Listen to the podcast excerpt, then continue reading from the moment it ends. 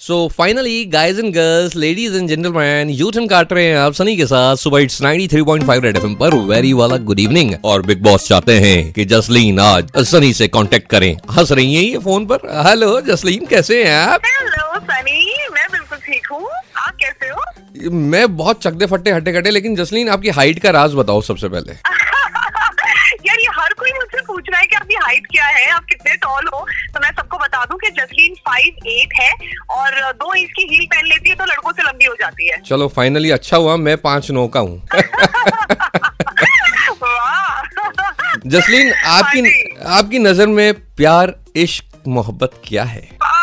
देखिए प्यार इश्क मोहब्बत मेरे लिए बहुत ही सिंपल सी एक्चुअली चीज़ है। मेरे लिए ज़्यादा कॉम्प्लिकेटेड नहीं है ये। मैं हमेशा ये कहती हूँ और सबको मैंने यही बात कही है कि मेरे लिए बहुत इंपॉर्टेंट है कि जब इजहार करे तो उसके हाथ में या तो एक टेडी बेयर हो या फिर एक छोटा सा गुलाब हो और वो मुझे आके ये बात कहे तो उसी चीज़ से मैं बहुत खुश हो जाती हूँ। छोटू एक फटाफट टेडी बेयर लेकर बेटा और चॉकलेट भी लिया।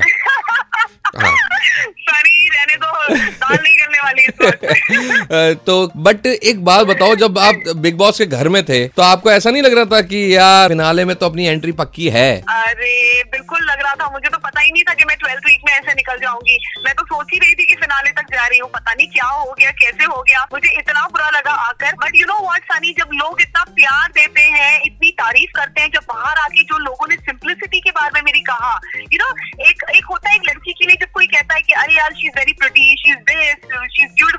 तो ठीक है अच्छा लगता है बट जब आपकी सिंपलिसिटी की कोई तारीफ़ करता है कि यार ये लड़की बड़ी स्वीट सी है यू नो सिंपल है बहुत प्यारी है तो सबसे ज़्यादा खुशी होती है। और लोगों ने ये बात कह कहकर मेरे कमेंट्स में अगर देखो तो उन्होंने ये बात भी कही है कि यार जसलीन को नहीं निकलना चाहिए था यही मेरी जीत हो जाती है।